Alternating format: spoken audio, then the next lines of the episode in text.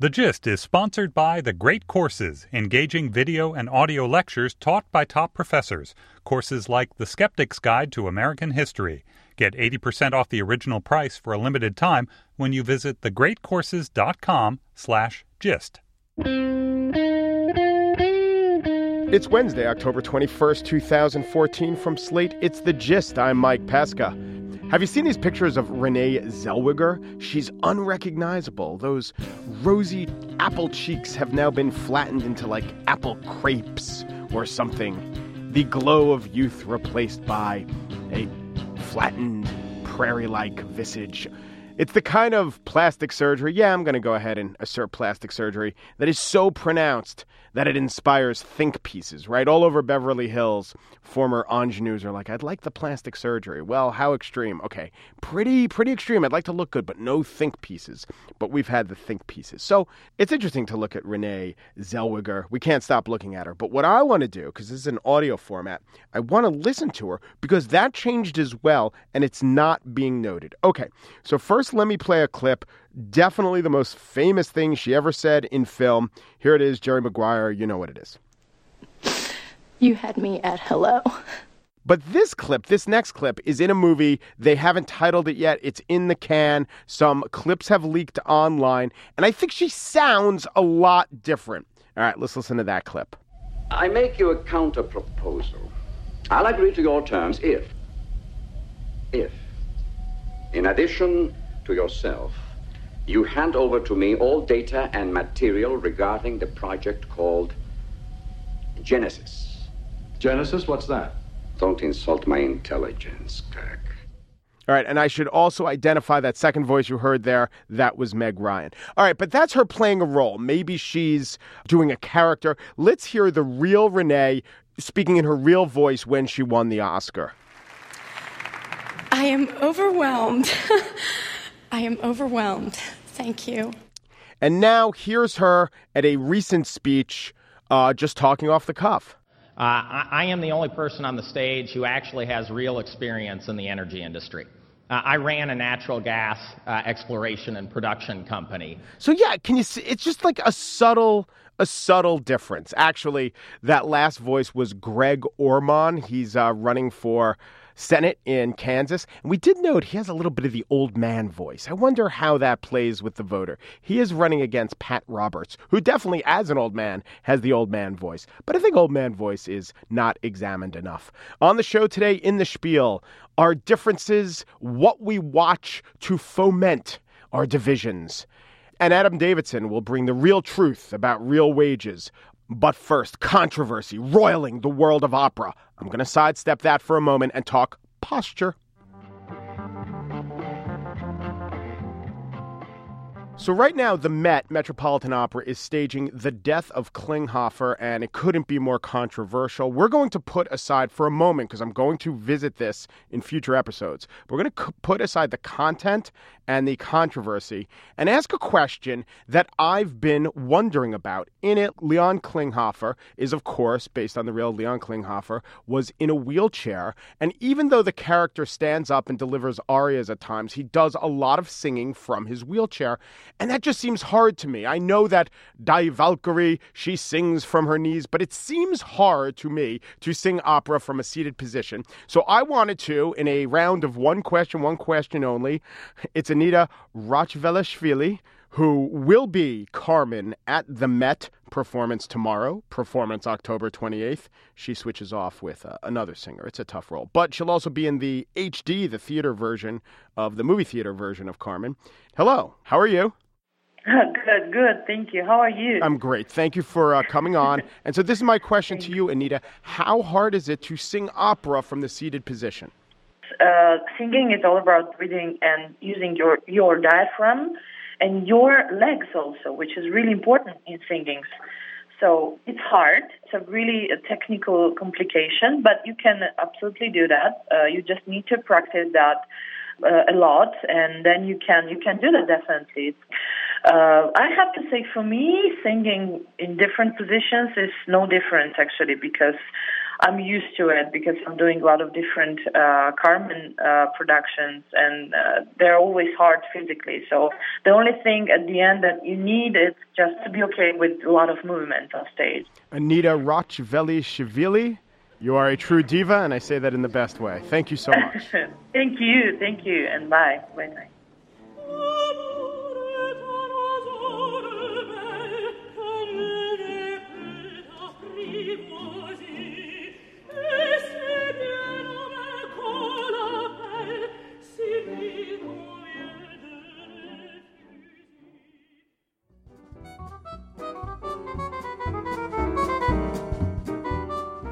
The desire to learn doesn't stop after college. Good, right? I mean, if you graduated college in 78, you'd never be able to Google if that were the case. Well, that's also the motivation behind the great courses. What are the great courses? They're great courses like engaging video and audio lectures from top professors, experts in their field, like The Skeptic's Guide to American History. I watched and listen to Professor Mark Stoler, actual scholar. Guy reminds me of uh, Bernie Sanders from Vermont. I think he's like a New Englander with a New York accent. Anyway, totally turned me around on Woodrow Wilson. Went into it thinking one thing about Woodrow Wilson. A lot of my Woodrow Wilson, not assumptions, let's say received knowledge, needed correcting. Professor Mark Stoler was there. I was walking around with one set of ideas about Wilson, got a totally different set of ideas about Wilson coming out. Now, if you're the kind of person for whom that seems appealing to change your opinion on Woodrow Wilson, the Great Courses is for you. They have over 500 courses on topics like history, science, photography, and more. You could watch or listen. They have DVDs, they have CDs, there are no exams, and the Great Courses has a special offer for just listeners. Order The Skeptic's Guide to American History, that's the Woodrow Wilson course I was talking about, and get 80% off the original price, only available for a limited time. Don't wait, go to thegreatcourses.com slash gist. That's thegreatcourses.com slash gist.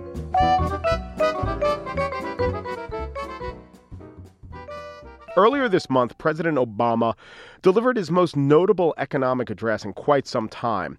It touted his achievements like bringing unemployment down to 6%, for instance, but it also talked, if a bit vaguely, about what his presidency has failed to do raise the wages actually paid to workers. Job growth could be so much faster, and wages could be going up faster if we made some better decisions going forward with the help of Congress. So our task now is to harness the momentum that is real, that does exist, and make sure that we accelerate that momentum, that the economy grows and jobs grow and wages grow. That's our challenge. When the typical family isn't bringing home any more than it did in 1997, and that means it's harder for middle class Americans to climb the ladder of success. Well, what about real wages? It does seem to be an excellent measure of the country's health, better even than unemployment. I mean, why should the most important economic statistic be the small, usually single digit percent of people that have no work at all? Wouldn't it be better to discuss the averages of what all workers are actually paid? Real wages, by the way, are flat. They haven't improved in a decade, and that hasn't been true in about 80 years. So joining me now is the master explainer of the macroeconomic Adam Davidson. Adam is the founder of NPR's Planet Money, one time erstwhile host. Erstwhile host. It's been a while. Yeah. I've been on book leave. A while. Erstwhile for a while. Okay. So, Adam, Obama gives this speech that uh, I referenced, and Obama talks about his accomplishments 6% unemployment, definitely better than 8%. We could all poke holes. Who's not looking for work? We've had that discussion here. And then there's the question of, you know, should he get credit? I mean, you should get some credit, right? Oh, no, I think the president gets some credit. I mean, okay. his, you know, I think Fine. most economists, not all economists, Yes. would say his stimulus moved that number down a bit. Um, Yeah. So, on an earlier show, I was talking about, actually quoted Candy Crowley as saying the three things that Americans care about when they look at the economy seems to be the things that really affect them unemployment, gas prices, housing prices. In the last couple years, those have all trended for the better for the American consumer. Someone hit me up on Twitter and said, yeah, but it's all real wages, and real wages has gone nowhere. And that's really how much people make. And it kind of makes sense. It kind of makes sense to look at that more than to look at unemployment. Like, why should the fact that a few people don't have jobs, why should that define our economy as opposed to how much money most people really are making? I mean, I guess that's why people have invented this idea uh, of real wages, right? As a right. So first of all, let's just define real. Yes. So you hear this real wages. All that means is inflation adjusted. Okay. That's all that means. But are they really good at tracking what the real wages number is? When they say these are the real wages, are they right? I mean, I, I don't believe any economic Yeah. statistic is right But in as- some simple as in, as in the some other simple economic way. statistics? I, I think that there's a lot of judgment that goes into measuring wages, and there's a lot of judgment that goes into measuring inflation and inflation adjustment. And so it, it's very possible for very smart, well meaning people with lots of computer firepower to come up with very different numbers, and both have a lot of accuracy. One thing you would look for is consistency over time. So, you know, in the U.S., we're, we're we try and make changes not that often to the fundamental metrics. We do, though. We do make changes. So one thing we've done is um, in the 90s, they reclassified a lot of the jobs. So the numbers are better than not having the numbers, but the numbers are not, uh, you know, it, it's very hard to, to come up with anything meaningful. The nature of employment has changed so much. The hours people work, the way they're paid, fringe benefits, healthcare has become a huge part of our overall payment. So, no, we, we have information, but we're not great on it. Right. Now, one um, criticism of using real wages as a very important measure of the economy is well, who cares how much money you have? It's what that money can buy. And since that changes all the time, what do real wages really tell us? The real part of real wages, the inflation adjusted, um, what that's supposed to mean is that there's a basket of goods, of consumer goods, that the government is tracking in an ongoing way to figure out how much that basket costs. And it's pretty big. It's not just stuff that would fit in a supermarket basket. I think it's, I want to say it's like 50,000 items, something like that, but it's shirts and bread and milk and other things. And they literally send people out. They have you know, government employees who have like a iPad type device, and they're told go to this store and ask for a blue cotton button down long sleeve shirt made of you know no more than. 80% cotton, but no less than 60% cotton, something like that. And then they write down that shirt costs $38.57. And there's lots of issues there because if an iPhone today costs $400 and an iPhone 10 years ago cost $400, it's not the same iPhone. So Right. it, what does that tell us? And then if we're comparing that to the 1970s, what does that tell us? There, there's a lot of judgment calls that need to be made. But that real part, the inflation adjusted part, is supposed to tell you how much people are able to consume. I'd say generally, like more conservative people, more Republican leading economists, as a general rule, will argue that it's undercounting quality of goods. So the standard left of center argument these days is real wages are flat or mm-hmm. falling mm-hmm. for the majority of Americans. A market, pro market, more Republican, more conservative economist would respond that's only true because of how they calculate the, the real, the inflation adjusted. In actual fact, if you go to somebody, you know, a family of four making $20,000 a year today, they have an air conditioner, which they wouldn't have had in the 70s. They have a nice TV, which they wouldn't have had. They probably, the kids have smartphones. They wouldn't have had anything like that. So their life is better, even if in the way the government counts inflation, they're not actually financially better off. Well, that's true. This might be a diversion, but I do have to say, yeah, electronic goods are getting cheaper, but education ain't and healthcare ain't, and that's a huge part of the family's pocketbook and expenses. So these are issues that are really crucial. So one thing we know, for example, is the basket of goods that senior citizens buy is very different from the basket of goods that younger people with children buy. There's also sort of an urban basket versus a rural basket. You know, you and I pay a lot more for housing, and we might not own our homes, but we probably pay a lot less in gas than someone in a more rural area than New York City. So every single element of this is debated. But as one economist, Larry Katz at, at Harvard, who's probably one of the deans of, of this topic, said to me once At no point in American history was anyone even arguing whether or not real wages are flat. That has never come up because it was so obvious that wages were growing rapidly generation after generation. And we're now in a period of time where maybe you can make an argument that real wages are are growing, but that it's a pretty weak argument because Yeah. they're not growing anywhere near Right. at the rate that they It used to be did. easier to make the argument that real wages are growing when they were growing, as opposed to when you had to say, look, your calculator doesn't cost $100 anymore. Right. So there's just this one idea that I've always found like kind of surprising, which is if, if you look at the Keynesian model for why economies can fall into what we're in now, which is a extended period of sluggishness. Because in the old economic models, it doesn't make any sense. You know, there's a slowdown, prices fall, wages fall, and they keep falling until they hit the point where people are like, oh, okay, that's worth it. I'll hire that mm-hmm. guy or I'll buy that product but there are periods where they don't adjust. And so there's been a lot of study why don't they adjust? Why do we get into the like the great depression or the great recession? Why do we get into these prolonged periods of slow growth?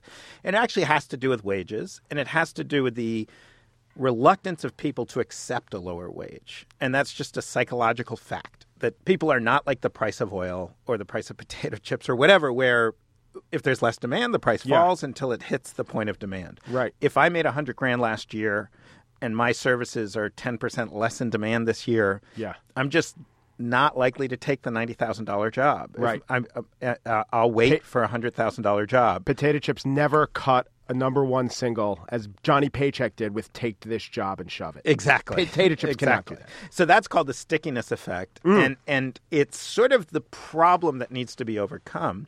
And so you use sort of the monetary illusion to get over it. One of the ways you get over that is you actually promote inflation uh, by loose monetary policy, so that Oh, yeah. The salary is just as good. It's like, yeah, but your money's not going as far. But yeah, look, it's an Look, 8% raise. yeah. That goes 2% as far, but yeah. Yeah, yeah, that. exactly. Do you think, therefore, it's a matter of time before we're going to see wage growth, middle class, median wage growth? Or do you think, as you've said on this program before, you know, we're in a different period? The idea of a uh, unskilled, uncollege educated laborer making a good middle class wage for a family might be gone. What do you think?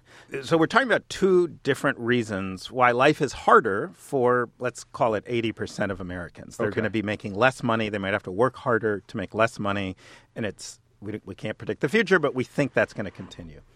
Um, the, so, so one argument is called the structural argument, which means the structure of our economy has changed. We used to be able to make a lot of money with relatively low skilled manufacturing jobs and selling those those goods abroad and selling those goods domestically also and those goods needed to be made by people willing to work hard but who didn't need any particularly special skill. And now because of computer technology replacing workers and because of trade replacing workers we just don't need as many people. We certainly don't need as many unskilled people. That's a very pessimistic story. It's basically you know, and some economists talk about like the best we can hope for is the children or the grandchildren of the unskilled will acquire enough skill over the course of their lives to be valuable. So there's a very dark story there. Structural equals pretty dark. That's Um, structure. That's, a structural. structuralist. Right. So the other one would be more of a cyclical argument, which is just we're in a slowdown. We're just in a really deep slowdown, a deep recession.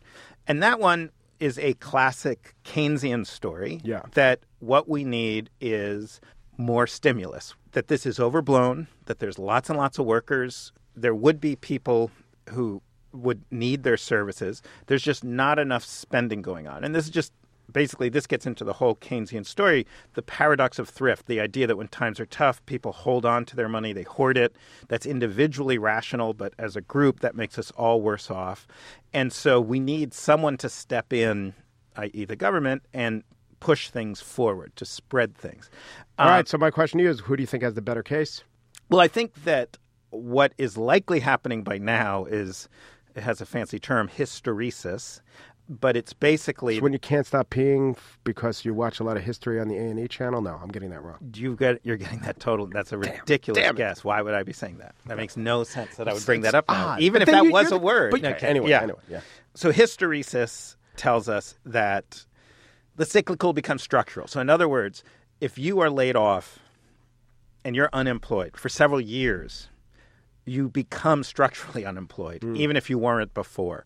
That if you're a 28 year old construction worker and you're unemployed till you're 34, we know from lots of data that your life never returns to that previous state, and you're basically permanently underemployed. And it seems fairly clear that that's happening for many Americans. Here's how I answer that question, by the way. Who am I talking to? Mm-hmm. If I'm sitting with Janet Yellen, the chair of the Fed, who I've never sat with, if I'm sitting with President Obama, I've never sat with, I'm probably going to talk a lot about the cyclical. I'm going to talk a lot about this is a tough time right now. Here are things that can happen at the macro level. If I'm talking to my nephew or my cousin who's like, should I stay in college? What kind of job should I like about? That was a good one. Yeah. yeah. Then I'm and you were t- like, go to college, and he didn't listen to and you. he didn't Yeah. listen. And he's actually weirdly enough doing well. But for an individual, I don't know if these macroeconomic questions apply. Definitely to be more competitive, you want to have competitive skills. You want to and that makes sense whatever the Fed and the president and are doing, whatever is happening macroeconomically. So I don't know that this is a debate that needs to happen on the personal level. But I, th- I personally want to thank you for being here and engaging in this debate with me today. Thank you, Mike. Adam Davidson is the founding producer of NPR's Planet Money. He's a writer, a thinker, and a gentleman. Thank you, Adam. Thank you, Mike.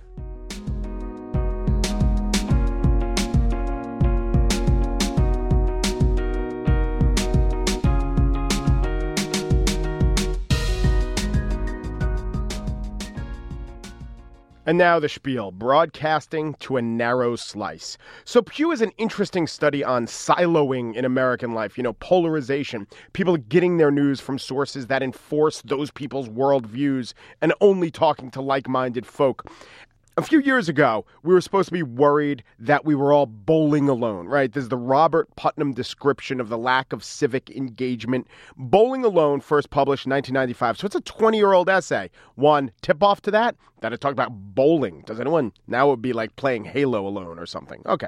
So that was the old idea that we weren't engaged in public life or that we weren't engaged with each other. Now, the idea is that it's all self selecting. We're only engaging with like minded folk. So it's not that we're bowling alone, but it's that we're hunting together or in improv groups together. But our improv group will only find themselves in a rural setting holding guns and wearing camouflage if someone yells out duck blind during the suggestion portion of the show. Yes, and. There's a good deal of research to suggest that niche media is both a reaction to and springs forth from the ideological silos that Pew has been studying. They've been teasing out over a year long project. It's excellent. One of their last studies showed that the median conservative American, self identified, has moved pretty far to the right, and the median self identified liberal has moved to the left. And it wasn't always this way. When they measured this in 1994, that median liberal or conservative looked one way, looked a little bit center left, center right. Then in 2004, looked pretty much the same as 2004, but now in 2014, there has been this big shift. Now, I just want to acknowledge that having strong political passions does actually comport with a lot of things that we think of as civically good. Higher turnout, the more you care, even the more ideologically to one side or the other you are, you're much more likely to get out and vote. Knowing more about the news, the more ideological you are, the more likely it is you'll give correct answers to current events quizzes. The new study, the big takeaway, the big headline is this that liberals watch a lot of and consume a lot of different sources the networks, the New York Times, NPR, PBS. Conservatives like Fox. That's what they like, that's what they watch. So the flattering way of putting this, too flattering to liberals, is that, ah, liberals are eclectic. They pick and choose. Look at all the sources they consult. I think the more realistic way of putting that is broadcast media is dominated by a liberal worldview, and Fox is there to address that, to correct it. Fox itself knows that it's created for this very reason. Interestingly, when I went to conservative media to see how they were covering the Pew poll, they glommed onto this one finding, and the finding was that liberals are more likely than conservatives to defriend or block someone on Facebook if that person expresses uh, political leanings differing from their own. So here's how the website Hot Air covered that. The ostensible takeaway from this Pew megapoll is that left and right wing partisans are alarmingly self segregating in their media consumption, leading to bitterness, suspicion, and political paralysis. The actual takeaway liberals are jerks. Jerks, I say. Okay, that's kind of tongue in cheek, but the Washington Times just put this in a straightforward way. Liberals are more likely than conservatives to dump a friend over politics. I was thinking about that. Is it true? Why is it true? It's only slightly true, but it does seem to be true. First of all, I want to say this. I think it's smart to block a friend. I don't know, over politics, not over slight disagreements, but we all have that nutter in our feed, be it uh, Obama doesn't have the right birth certificate or be it some anti vax thing. And yeah, let's block the guy. And I have this theory that people who are so outside your worldview, offensively outside, and the people that you block on Facebook are the ones you really can't take. Because Pew did show that we encounter friends with different views all the time. They weren't showing that liberals or conservatives block everyone, but the blocked person has to be the person expressing the most extreme view. And maybe it's that common conservative views might seem more extreme to liberals than the other way around. I, I, mean, I don't know, but it seems like a lot of tropes of conservatism, like gay people are going to hell or Obama was born in Kenya, maybe this would strike a liberal as something they don't want to even have to see. Whereas a common liberal worldview, like bring back our girls or Kony must be stopped or let me play this clip from Elizabeth Warren, maybe that's not something that a conservative just couldn't live without. Here's another experiment, a thought experiment I did about this. Let's take Rachel Maddow and Rush Limbaugh. Is it more likely that Rush Limbaugh and his pals would object to Rachel Maddow popping over the house and like chilling out at a party, or Rachel Maddow and her pals would just not be able to take Rush Limbaugh. I mean, maybe it's the cigar smoke, but I think Rachel Maddow, the liberal, is more likely to block Rush Limbaugh, the conservative, than the other way around. By the way, if this ever happened in real life, just like we'll exchange party invites, that would be great. That would be great for America. The other thing about the poll that I got really into was trust. Who's the most trusted? CNN claims to be the most trusted name in news. Yeah, 54% of uh, respondents say they trust CNN. However, 20% say they mistrust CNN. So it's only a net trust of 34%. That's not very impressive. When you look at the trust level sorted by ideological group, fascinating stuff shows up. The Economist has the highest overall trust level, and it's almost across the board. They're trusted by the consistently liberal, the mostly liberal, the mixed, the mostly conservative, and the consistently conservative are a little mixed on The Economist. The only publication that is trusted, more trusted than distrusted, by every ideological group is the Wall Street Journal so there's no one who says they distrust the Wall Street Journal more than they trust the Wall Street Journal, but it is not the most trusted. People overall say they trust The Economist, BBC, NPR, and PBS more. Where Slate in? Trusted by the mostly liberal, mistrusted by the mostly conservative. The conservative equivalent of Slate is Breitbart, that has the exact mirror image of Slate. So does the Drudge Report. So does that site, The Blaze. This disheartened me a little bit. I'd like to be about as equally trusted as mistrusted by conservatives or mostly conservative people, but I understand it. And maybe someone working for the Blaze is upset that even mostly liberal people don't at least trust it to the same degree as they mistrust it. The survey leaves a few questions in my mind, like who are the 8% of liberals who don't distrust Sean Hannity? Who are the 3% of conservatives who trust Al Jazeera America? But there's one last finding in this Pew study that I think can unite us all the conservatives, the mostly conservatives, even the liberals who kind of trust Sean Hannity. And it's this across the ideological spectrum, including the mixed, there was uniform mistrust of BuzzFeed. Take that, cat videos.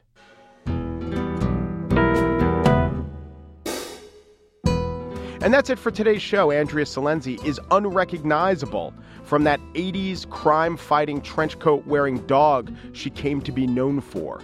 To look at Andy Bowers, executive producer of Slate Podcast today, you'd never know that he once brought pride to all the Caucasus when he medaled as a member of Georgia's beach volleyball team. Joel Meyer is Slate's managing producer of podcasts. You know him as wild rock DJ Dr. Johnny Meyer.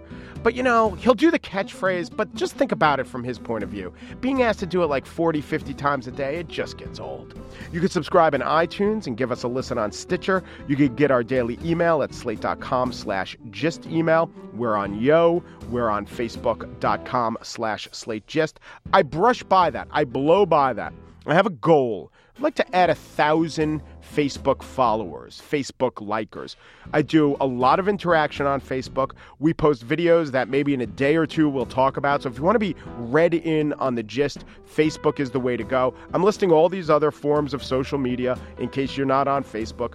That's cool. But Facebook is the one we want to recommend as a place to have a community and to have discussion or just email us at thegist at slate.com.